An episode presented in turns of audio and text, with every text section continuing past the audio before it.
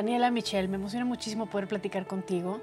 Sin duda, una de las mujeres fundamentales en nuestro país, una de las mujeres que mueven a México, directora y fundadora del Festival Internacional de Cine de Morelia, pero con una larga trayectoria también para promover la producción, la difusión del cine en nuestro país. Estudiaste letras inglesas en la UNAM, después de haber dejado interrumpidos los estudios en el CCC, pero vayámonos al principio. Vayámonos al principio, en el momento en el que tú descubres el cine, donde descubres que se pueden contar historias a través de imágenes y cómo eso te cautiva. Pues mira, para empezar, quiero comentar, el hermano de mi papá se llamaba Manuel Michel, él fue el primer, de la primera generación de cineastas mexicanos que estudió cine, porque antes había... pues finalmente era una industria en donde los directores no estudiaban cine, no había escuelas de cine. Entonces mi tío fue la primera generación de cineastas mexicanos que estudió cine, y para hacerlo, como no había escuelas de cine en México, se fue al IDEC en París. Él estuvo ahí muchos años viviendo en Francia. Cuando él regresó a México, él ayudó a fundar el CUEC, ahora ENAC, y en el 75 fundó el CCC, junto con Carlos Velo. Entonces en mi casa siempre había habido un tema de cine. Yo de muy pequeña recuerdo haberlo ido a visitar a su casa. Aquí en la Ciudad de México tenía muchísimos libros de cine, carteles, etc. Y además mi mamá me llevaba siempre a ver, diario me llevaba al cine, ¿no? Diario. No importaba si la película, qué clasificación era. Yo también digo, bueno, yo vi unas películas que no necesariamente eran para mí, pero yo me acuerdo de haber estado así en butacas de cine, y estaba yo tan chiquita que se me quedaban atoradas las piernas en el doblez del sillón, porque quería ver. Y mi mamá me enseñó a leer muy pronto también, para que no tuviera que leerme todos los subtítulos siempre. Entonces sí fui muy, muy cinéfila. Yo vi mucho de niña, mucho cine en televisión. Yo veía los programas de Canal 11, Cine Silente. De hecho, era muy raro que me gustara tanto el cine mudo siendo niña, ¿no? Yo creo que el primer recuerdo que tengo de que una película así me haya impactado, digo, vi muchas películas también quizá propias para mi edad y que me gustaron, pero la primera película que realmente me conmovió así de una forma muy profunda fue Ángeles con Caras Sucias, de Michael Curtiz con James Cagney, que hasta la fecha es uno de mis actores favoritos. Me fascina James Cagney. Y vi esta película y como que de repente iba en primero secundaria. Yo ya había visto obviamente muchísimas películas, te digo, en Canal 11, en Canal 100. En la tele antes pasaban muchísimas películas de cine clásico mexicano, también por supuesto vi muchísimas. También desde ese entonces quiero decir que Arturo de Córdoba, soy súper admiradora de Arturo de Córdoba, James Cagney, son mis ídolos, de mis primeras imágenes del cine. Pero esa vez que yo estaba, que vi Ángeles con Caras Sucias, me impactó tanto que al día siguiente quise saber todo sobre esa película. Yo tendría, no sé, 2 o 3 años, y entonces pues no había, ¿verdad?, internet ni nada. Entonces me puse a averiguar qué era esa película, quién era Michael Curtiz, el director, quién era James Cagney. Luego hubo un ciclo de James Cagney ese mismo mes o esa temporada. Entonces a mí, yo siempre tuve una atracción muy, muy fuerte por el cine. Hasta la fecha me gusta muchísimo el cine clásico. Prácticamente todas las noches veo una película de cine clásico antes de dormir, la verdad. Lo veo como ritual. Entonces, hay mucho que aprender del cine clásico y es una gran escuela. Entonces, sí te puedo decir que desde muy, muy chica el cine me conmovió. O sea, estuve empapada por mi familia, por mi tío, por mi mamá. Los libros que había de cine en mi casa, también había muchísimos libros de cine. Yo cuando tenía pues como 13 años, justamente después de haber visto Ángeles con Caras Sucias, de mis ahorros me compré la historia del cine de George Sadoul, que es un libro así publicado, o sea, digo, y leía pues unas páginas, ¿no? Pero era la historia del cine, lo que pasaba en Rusia con Eisenstein y con Hollywood y con tal, y vi una serie de televisión también que me encantó de Kevin Brownlow sobre The Parade Gone By, sobre el cine mudo. En fin, siempre he tenido esa fascinación por el cine. Y bueno, más adelante, acabando la preparatoria en el Colegio Madrid, donde también hay mucha gente de mis compañeros que luego se dedicaron al cine, incluyendo a Carlos Cuarón, por ejemplo, que es amiguísimo mío. Pero después de salir de la preparatoria, me inscribí al CCC, que fui la mujer más joven en haber entrado nunca al CCC, pero era una etapa en la que no había mucha esperanza para el cine, ¿no? Decían, pero ¿para qué estudian cine? El cine en México ya se murió. Y para las mujeres. Y para las mujeres también, peor. Digo, imagínate, se juntan el hambre con las ganas de comer. Exactamente, entonces, y sobre todo tú, ¿no? O sea, tú de 18 años, ¿para qué estudias cine? El cine ya se murió, y siendo mujer no hay futuro en eso, ¿no? Entonces sí fue muy desmotivante, la verdad. Me dolió mucho porque era pues la escuela, en ese entonces ya había fallecido mi tío Manuel, pero era la escuela a la que pues yo le tengo mucho cariño porque es la escuela que fundó mi tío y que pues digo que me dio esa oportunidad.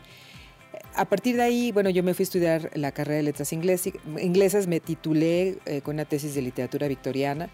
Siempre me ha gustado mucho el siglo XIX, que es incluso, bueno, cuando nació el cine es el siglo XIX, yo creo que hay una conexión ahí muy importante. Y yo creo que siempre tuve como la idea de cómo haría yo algo para que la gente que viniera después que yo no encontrara un ambiente tan desolador en el cine mexicano, ¿no? Que no le dijeran a los jovencitos, no, pues tú no vales nada, este cine ya se murió, vete a tu casa a hacer otra cosa. Entonces, junto con un amigo en el año 1994, que Carlos Carrera ganó la Palma de Oro por El Héroe en Cannes, todos veíamos en el periódico, ganó Carlos Carrera, ¿cómo le podemos hacer para ver este cortometraje? Entonces, como no había una programación de cortometraje en la Cineteca, ni programas, ni festivales de cortometraje, ni nada, con un colega, Enrique Ortiga, y yo hicimos las primeras jornadas de cortometraje mexicano en la Cineteca Nacional. En ese momento, el director de la Cineteca era Alejandro Pelayo, que ahora volvió a ser director y hace siempre un espléndido trabajo. Nos dio la posibilidad y la verdad hacíamos todo pues desde mi casa, desde mi escritorio, desde el catálogo, capturar el catálogo, las fichas de las películas.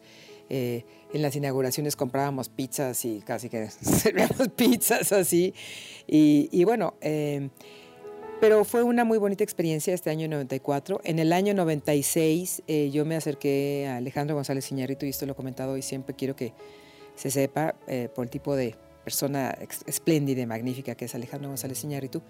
En el año 96 yo me le acerqué a Alejandro justamente porque yo hacía esto desde mi casa, desde la sala de mi casa. Yo trabajaba en televisión y en publicidad. Y de mis ahorros yo hacía las jornadas de cortometraje mexicano. O sea, esas cosas que hace uno de romántico tan joven, ¿no? Entonces, pero sí, nos faltaba dinero pues para pagar la imprenta y comprar las pizzas, todo. Entonces me acerqué a Alejandro González Iñárritu y para mi sorpresa por teléfono me dijo, sí, claro, me encanta tu proyecto, ven mañana por el cheque, nos conocemos. Y fue pues muy bonito porque lo conozco de ese momento, me ayudó muchísimo. Él me dijo, mira, así como a ti te interesa promover a los jóvenes cineastas mexicanos, a mí me interesa conocerlos porque cuando termine las jornadas de cortometraje, o sea, cuando ya, yo siempre estoy muy ocupado en rodajes de comerciales, él sí era en ese momento publicista, entonces, pero los ganadores, enséñamelos, yo un día quiero hacer una película, yo un día quiero debutar en Cannes, y bueno, pues 4 años después debutó en Cannes con Amores Perros, ¿no? Y las jornadas de cortometraje que hacían en la Cineteca Nacional también fue fundamental para cineastas como Ernesto Contreras, como Michel Franco, como Julián Hernández, como un sinfín de consolidados directores que tenemos hoy día y que me parece que el cortometraje pues es sin duda como un primer paso, ¿no? para ejercer el oficio en todos los sentidos, ¿no? Sí, en ese momento pues yo siempre he dicho, el cortometraje es el territorio libre del cine, ¿no? Y efectivamente yo conocí a muchos de estos cineastas desde esos años y pues de alguna forma cuando llegamos a hacer el Festival de Morelia en la primera edición seguía siendo como, daba continuidad, se llamaba Festival Internacional de Cine Morelia y abrías el catálogo y decía 7ª jornada de cortometraje mexicano, o sea, era como la continuación literal de lo que habíamos hecho en la Cineteca y yo creo que afortunadamente pues contamos con la aprobación, con el conocimiento, con la confianza de los jóvenes cineastas mexicanos que, pues, a los que conozco pues ya no somos todos tan jóvenes, ¿verdad? Pero nos conocemos desde hace muchos años y sabían que esto realmente era algo muy... Era una plataforma que buscaba apoyarlos, ¿no? Apoyarlos desde un sitio independiente que no dependiera si este o este estaba de, si había un funcionario, un gobierno, una secretaría o lo que sea, que siempre esto fungiera independientemente como un espacio muy libre, ¿no? Obviamente, al pasar los años, las jornadas de cortometraje fueron cambiando, creciendo muchísimo. Y en una ocasión, en el año 2000, yo coincidí con Alejandro Ramírez en una cena y le dije, oye, me gustaría mucho llevar las jornadas de cortometraje mexicano a Morelia, porque es una idea para descentralizar. Yo visitaba mucho una amiga que vivía en Pátzcuaro, entonces pasaba siempre por Morelia para ir a Pátzcuaro. Y decía, es que esta ciudad es perfecta para hacer un festival, ¿no? Perfecto. Tenía en ese momento un amigo que ya falleció, un amigo adorado que ha sido mi mentor, José María Escriche, Pepe Escriche, que era el director del Festival de Huesca. Y yo le decía, oye, ¿cómo ves esta ciudad para hacer un festival en Morelia? Él vino a Morelia, dijo, está perfecta, mira, aquí puedes poner la sala de prensa, aquí pones esto, aquí pones lo otro. Siempre tuvimos muchísimo apoyo en ese sentido. También el tío de Alejandro Ramírez, Jaime Ramírez, también nos apoyó muchísimo en esos primeros momentos, muchísimo. Entonces, pues fue ir organizando esto, ¿no? Y bueno, Alejandro y yo platicamos en su momento con Cuauhtémoc Cárdenas Batel, que también él había pensado en ese momento también en hacer un festival de cine. Entonces nos juntamos los tres y cada quien aportó pues lo que podía aportar. Yo me acuerdo que ese primer año Alejandro me dijo, bueno, cuando me lo encontré en esta cena en el año 2000, me dijo, preséntame la propuesta. En ese momento casi ni existía el internet, o sea, la verdad, pero mándamelo por correo electrónico, la propuesta. Yo me tengo que ir mañana de viaje, pero me parece muy interesante, y en caso de hacerlo, vamos a hacerlo en los Cinépolis del centro, que son, pues, justo por la locación, que los Cinépolis están al lado de los hoteles, de los restaurantes, de los, ¿no? En fin. Entonces dijo, mándame la propuesta y vamos a verla y vamos a desarrollarla. Cuando dijo, mira, lo veo muy bien, dijo, estas salas de Cinépolis las vamos a demoler, bueno, por adentro vamos a demolerlas. Y yo dije, no, ¿cómo? Y vamos, en lugar de 3 van a ser 5. Yo, ¿5? Pero no sé, es el terror que me dio de cómo voy a programar 5 salas. Yo nada más programaba una sala en la Cineteca Nacional, ¿no? Una semana, y de repente programar 5 salas una semana. Y de puro cortometraje y documental, porque entonces sí, no había... Exacto, y de algunas películas de como de las majors y así, pero sí, básicamente. Pero bueno, la verdad es que aprendimos también a crear públicos, ¿no? Esos primeros años yo me acuerdo que hacíamos, es decir, por decirte, una película de Miloš Forman la pasábamos, haz de cuenta, en la sala chica, se acababan los boletos y entonces había boletos para ver cortometrajes en la sala grande. Entonces es, bueno, ya no encontraste una película, ¿qué te puedo decir? No sé, de algún director importante, de los hermanos Cohen aquí, pero porque no vas a ver los cortometrajes. Y ahí sí fuimos creando públicos, ¿no? Fuimos creciendo el número de horarios y todo. Yo, la verdad, estoy muy agradecida porque ese primer año también, que bueno, es fundamental porque fue un bautizo de fuego, la verdad. Tuvimos en la inauguración una película mexicana, que era la única que en ese momento estaba terminada, que era Nicotina. Pero pues no había nadie realmente del reparto. Como que decían, este festival como de qué es o que de qué va, ¿no? Pero en cambio tuvimos ahí a Werner Herzog, esa primera edición, Babette Schroeder, que también ha sido un gran amigo, y a la mitad de la semana vino Salma Hayek. Ay, no más. Sí, exactamente, exactamente. Que además le agradezco mucho porque es el año que ella estuvo nominada por Frida, y pues vino pues como con una muestra de simpatía. Ella es ella trabaja con un amigo mío que es productor, José Tamés, y fue así como, bueno, pues ella quisiera ir a apoyar un evento que va a dirigir una mujer y por el cine mexicano. Y bueno, fue así como que de repente teníamos ya hecho el festival, ¿no? Fue algo así muy, muy, muy pues que fue creciendo muy orgánicamente, ¿no? Fue como, creo que el Festival de Morelia nació en el momento adecuado, en el lugar adecuado, ¿no? La ciudad de Morelia, como tú sabes, se presta muchísimo a hacer ahí un festival. Y el momento fue que también a partir del año 2000, justamente con Amores Perros, y 2001 con Y tu mamá también, empezó a haber una nueva inercia, una nueva motivación, las formas de producir cine, digo, fueron cambiando al cine digital, los costos de producción fueron bajando, hubo incentivos fiscales, o sea, hubo una transformación total del cine. Entonces, estuvimos ahí como en primer momento, en primera fila, para ver toda esa transformación. Y por otro lado también, la televisión ha sido una plataforma también importantísima para ti, para difundir el cortometraje. Sí. ¿No? A través de, pues, bueno, de 24 por segundo, que tocaba sí. otro tipo de cine también, pero Abrelatas, Cine en Corto. Claro. Cinema sí. Club con Joaquín sí. Rodríguez. Sí, sí, sí. El admirado Joaquín Rodríguez sí. también. Pues ha sido una figura para mí importantísima, Joaquín Rodríguez, y un gran mentor.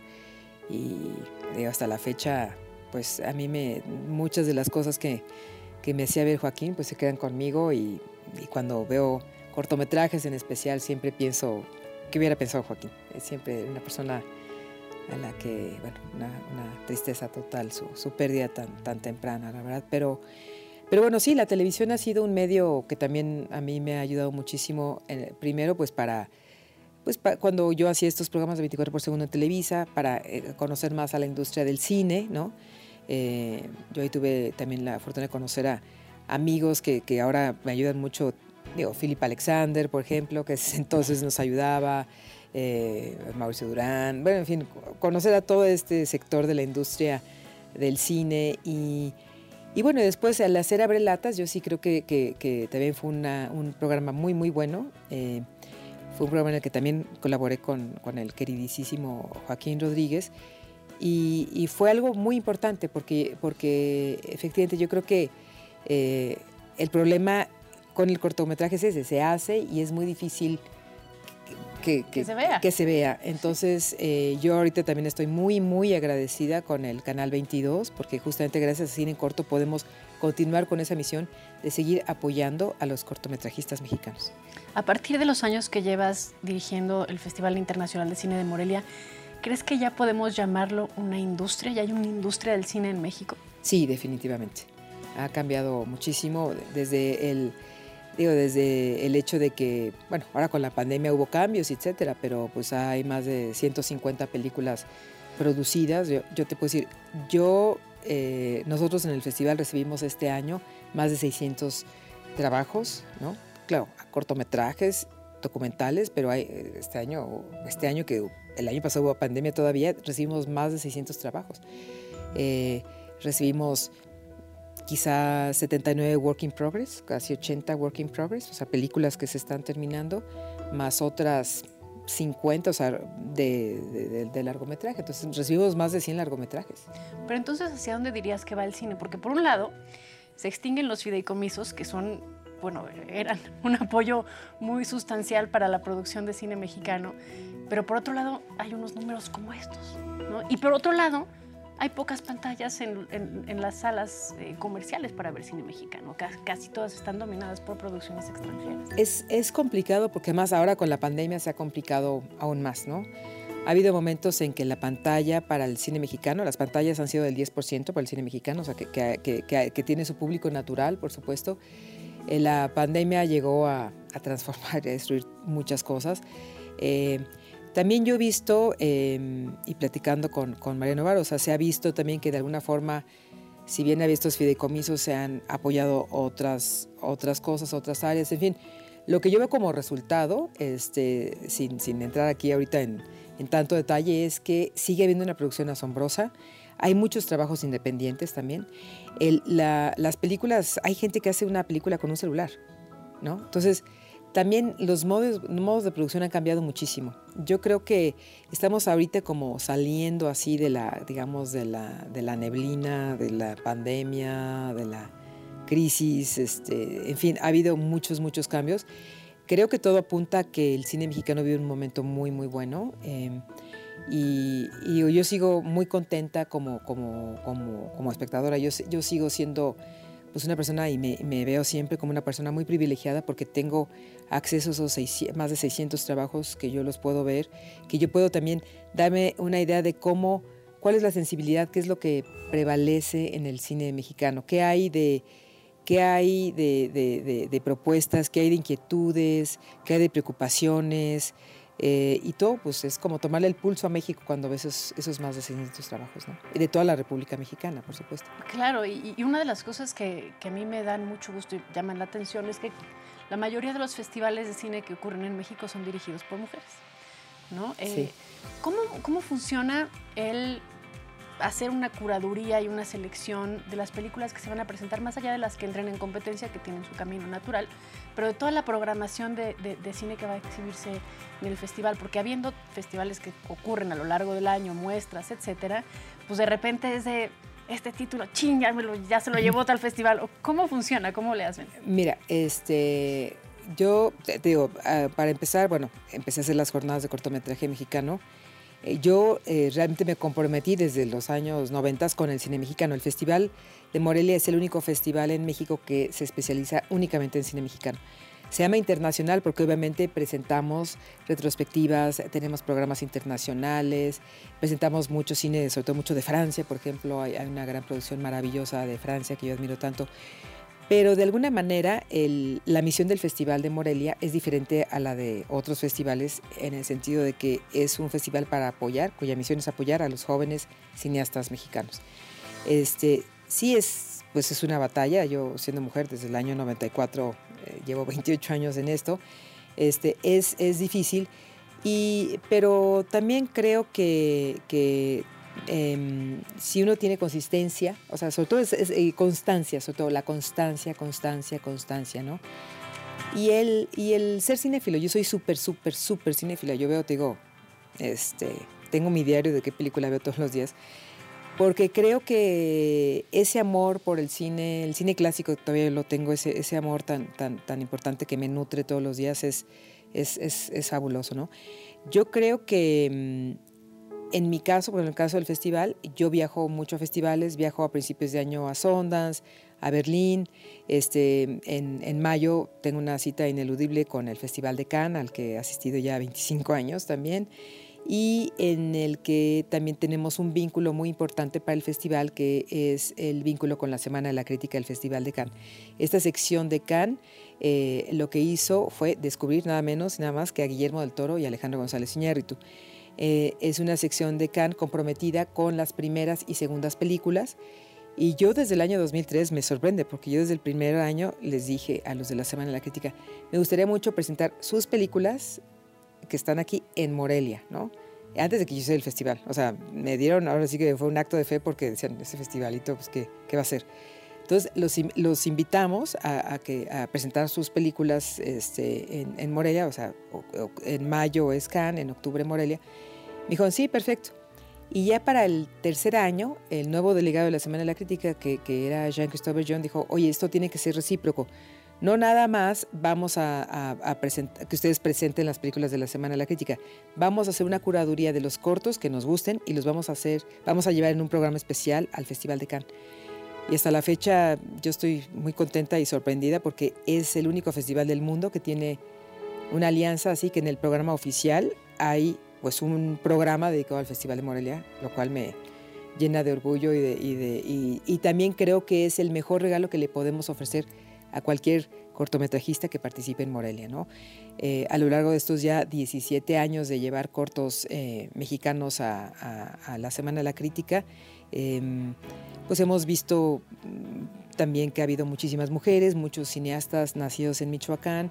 En fin, ha sido muy diverso ese programa, ¿no? Que ahorita, de hecho, estamos presentando estos cortos que han estado en la Semana de la Crítica, lo estamos presentando ahorita en Canal 22.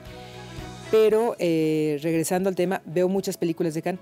La verdad, a lo mejor ya es, bueno, yo lo que veo de Cannes, sobre todo lo que programamos, es mucho de lo que vemos de Cannes, ¿no? O sea, la Palma de Oro... Obviamente las películas de la Semana de la Crítica. En Cannes, pues, tenemos la suerte a veces de encontrarnos con gente, tener reuniones, encuentros, etc. Entonces yo diría que un poco la base es Cannes, ¿no? O sea, y bueno, también hemos hecho, pues, relaciones y todo con el Festival de Berlín, pero yo diría que la programación también se complementa con curadurías especiales, ¿no? En el año 2007 vino un cineasta al que yo admiro mucho, que recientemente falleció, Bertrand Tavernier, que fue el presidente del Instituto Lumière, en el que también trabaja Thierry Fremont, el director de Cannes, Y en 2007 me dijo, oye, ¿por qué no hacen una sección en la que ustedes presenten cómo los cineastas extranjeros han visto México? ¿No? Entonces se llama México Imaginario. Entonces tenemos una sección en donde hemos presentado el trabajo de Sam Peckinpah, de Eisenstein, de John Huston, de Orson Welles, de Louis Malle. O sea, ha habido una gran cantidad de cineastas que ven México. ¿Cómo lo ven? ¿No? De alguna forma a veces nos reímos o nos admiramos o nos sorprendemos o nos enojamos de cómo se ve México. Pero fue una idea de curaduría muy buena que conservamos. Y también tenemos desde hace ya muchos años una sección permanente de poner en foco a los grandes cineastas mexicanos de la época de oro, ¿no? Creo que es muy importante que la gente joven también conozca el cine que se hizo, el cine que hizo Alejandro Galindo, Julio Bracho, Roberto Gabaldón, Juan Bustillo Oro, Fernando de Fuentes. O sea, creo que es muy, muy importante que se conozca porque ahorita ya no hay tantas películas que los jóvenes puedan ver en televisión como nos tocó. Bueno, me tocó ver tanto cine. Entonces, en el festival tenemos tanto, bueno, la competencia nacional, que es de corto, largo, documental, la sección michoacana. Tenemos una sección que es como de trabajos en progreso, work in progress, que es el Impulso Morelia, que eso es, digamos, el futuro, ¿no?, del cine mexicano.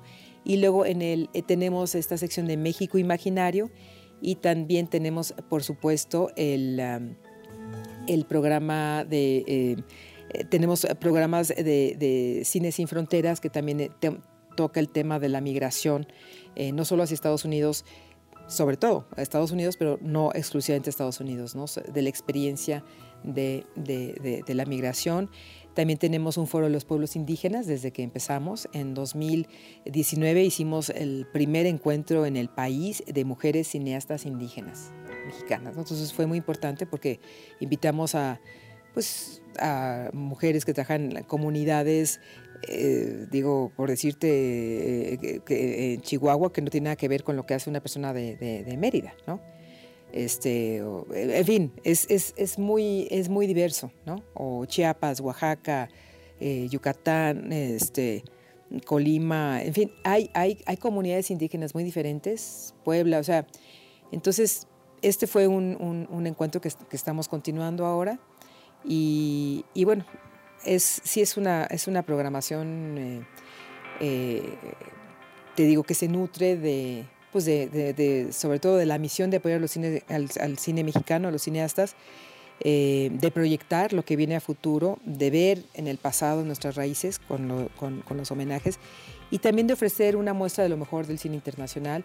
Hemos tenido de invitados, siempre digo, desde Belatar hasta Tarantino, sí, pasando por todo el mundo. Pasando por Isabel Huppert. Sí, entonces todos los más extremos. Pero hemos tenido pues la suerte de tener centenares de invitados, ¿no?, de directores que han venido y nos da muchísimo gusto, ¿no? Todd Haynes, Gus Van Sant, Kelly Reichardt, ahorita que lo leo, a veces lo leo ahorita haciendo los 20 años, digo, sí que hemos tenido a todo el mundo, ¿no? A Olivia Sayas, sí, a muchísimos, y nos hemos visto, la verdad, también el festival sucede, como tú lo conoces bien, en un lugar que es pues relativamente pequeño. Es una ciudad muy, muy acogedora, es una ciudad muy sofisticada, por supuesto, ¿no? Fue la capital cultural de la Nueva España, pero es una ciudad en la que donde sucede todo es un espacio muy cómodo, muy confortable. Hay más de 1.400 edificios que son declarados Patrimonio de la Humanidad de la UNESCO. Entonces, este centro histórico sirve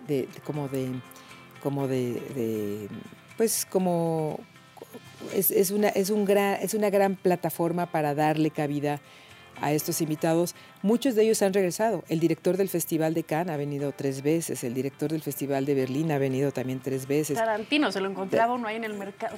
Sí. 3 veces también vino. Entonces, la verdad, la gente que viene regresa, ¿no? Hemos tenido la suerte también de nuestros amigos, los 3 amigos, todos han venido en diferentes circunstancias, en diferentes películas, en diferentes presentaciones. Muchísimas personas que forman parte del así que todo el espectro del cine mexicano. Sí, el Festival de Cine de Morelia siempre se ha convertido en un momento muy esperado del año, en un lugar en donde uno siempre quiere estar. ¿Y qué pasa con este crecimiento? Porque también la derrama económica que dejan al Estado es enorme. De repente no nada más ocurre en Morelia, hay actividades en Pátzcuaro y en otros puntos del Estado. La cantidad de visitantes extranjeros y nacionales que llegan ahí. ¿Cómo hacen para planear, cómo contener de repente en cuestión de hospedaje, de afluencia, incluso en las salas mismas, ¿no? Sí, pues bueno, es el problema que uno quiere tener, ¿no? Tener tanto público, sí, efectivamente. Pues nosotros podemos invitar a cierto número de personas, o a personas que estén participando, o como jurado, o como prensa, o como críticos. La taquilla la tratamos de facilitar. Digo, este año, por ejemplo, estamos implementando que hay una acreditación a la venta, porque mucha gente dice, yo quiero pertenecer, participar, apoyar el festival. Nosotros somos una asociación civil no lucrativa. Esto quiere decir que nosotros no somos un festival pues ni del gobierno del Estado, ni del gobierno federal, ni de ninguna marca, ni de Cinépolis siquiera. Somos un festival muy independiente que, por supuesto, que tenemos este apoyo importantísimo. En especial yo resalto el trabajo y el apoyo que le ha dado al festival Alejandro Ramírez de Cinépolis, porque también ha sido ese trabajo muy constante, ¿no? Con todas las tormentas y todos los vaivenes y todo, realmente lo que ha hecho Alejandro por el festival siempre ha sido con un gran compromiso y un gran cariño al festival. Y sí, afortunadamente tenemos un programa que es Cine para Todos, el FICM Presenta, que también son programas, son curadurías de películas que han estado en Morelia y que van a 20 estados de la República. También muchos de los programas que hemos hecho de cine clásico mexicano se han ido al MoMA de Nueva York, al British Film Institute, a la Cinemateca de París. Estamos preparando justamente un programa para el año que entra para el MoMA nuevamente. Con la pandemia pues se detuvo todo, pero sí, tenemos trabajo todo el año, todo el año, todo el año. Oye, Daniela, y por ejemplo... recibiste recientemente el título de caballero, ¿no? la condecoración que otorga la República Francesa al mérito. ¿Dónde estabas cuando recibiste la noticia? ¿Cómo fue? ¿Cómo te sentiste? Pues la verdad me emocionó muchísimo, porque he sido, al igual que mucha gente, he sido siempre muy francófila, ¿no? Y para mí el Festival de Cannes, bueno, es así como en el mundo del cine es como el ombligo del mundo realmente. Y bueno, recibí la carta en mi casa, no me lo esperaba para nada, me sorprendió. Fue cuando empezaba la pandemia, y obviamente esta ceremonia se tuvo que posponer muchísimo por el tema de la pandemia, ¿no? Entonces se había pensado primero que iba a ser en el 21 en algún momento, pero vimos que no se pudo, entonces ya se dio en el 22. Y para mí es pues un gran privilegio, la verdad, un gran honor. Como te decía, es impresionante. A lo largo de estos 20 años hemos tenido más de 120 invitados franceses. Cada año, si bien tenemos 200 títulos, te diría, sin equivocarme, sin temor a equivocarme, te diría que 20 o 25 son producciones francesas o coproducciones francesas. Tenemos obviamente la alianza con la Semana de la Crítica, el Festival de Cannes. Tenemos también, apoyamos mucho la beca Animex, que es la beca que otorga Guillermo del Toro con Alejandro Ramírez, para apoyar a un joven estudiante para que estudie animación en la mejor escuela de cine de animación del mundo, que es en Gobelin, en París. En fin, tenemos muchas cosas todo el año con Francia, ¿no? Entonces, yo me siento también muy honrada. En algún momento, bueno, me invitaron a ser jurado en el Festival de Cannes, que también pues lo agradezco muchísimo. No una, sino dos veces. Dos veces, sí. Entonces, la única mexicana que ha sido jurado dos veces en el Festival de Cannes. Sí, entonces yo tengo, pues la verdad, le tengo siempre una carta de amor permanente a Francia. Admiro muchísimo, muchísimo cómo ellos, a través de la cultura, se han mantenido como, pues, la verdad, el país líder, ¿no? Lo que siempre admiramos de un país, cómo proyecta la cultura. Yo creo que no hay ningún país como Francia. No es en balde, digo, tienen Unifrance, que es de qué manera ellos promueven el cine francés en el extranjero. Bueno, la organización del Festival de Cannes, que es un prodigio. La cantidad de festivales de cine en Francia. Y bueno, el cine nació en Francia, además, ¿no? Entonces, para mí, el hecho de que haya una condecoración de un país en donde nació el cine, con los hermanos Lumière en Lyon, que además yo siempre procuro ir. Hay un festival en Lyon que lo organiza Thierry Fremont, el director de Cannes, que también lo organizaba Bertrand Tavernier cuando era el presidente del Instituto Lumière. Pero este festival es en la Villa de los Lumière, cada mes de octubre, poco antes de Morelia. Yo siempre hago el esfuerzo, es como ir de peregrinación a la Villa de los Lumière, y ahí es el festival. Entonces, en donde se filmó la salida de las mujeres de la fábrica, de los hombres de la fábrica, ahí mismo es el festival, ¿no? Entonces es como llegar al centro de donde empezó todo. Entonces sí, para mí ese reconocimiento de Francia, pues siempre, pues no sabes lo que me ha conmovido y lo que lo agradezco, porque sí he sido siempre muy, muy francófila. Pues Daniela, no es para menos. Yo aprovecho para decirte cuánto te admiro. Ay, muchas gracias. Cuánto agradezco que todo el esfuerzo que llevas haciendo tantos años por el cine, por la difusión, la producción, la exhibición, la creación de nuevas audiencias, que continúe por muchas décadas más. De verdad, creo que es un trabajo incansable el que has hecho, constante, como bien dices. Y pues de verdad, gracias por ser una de las mujeres que mueven a México y ser una inspiración para muchos. Muchísimas gracias a ti. Gracias, Daniela Michel.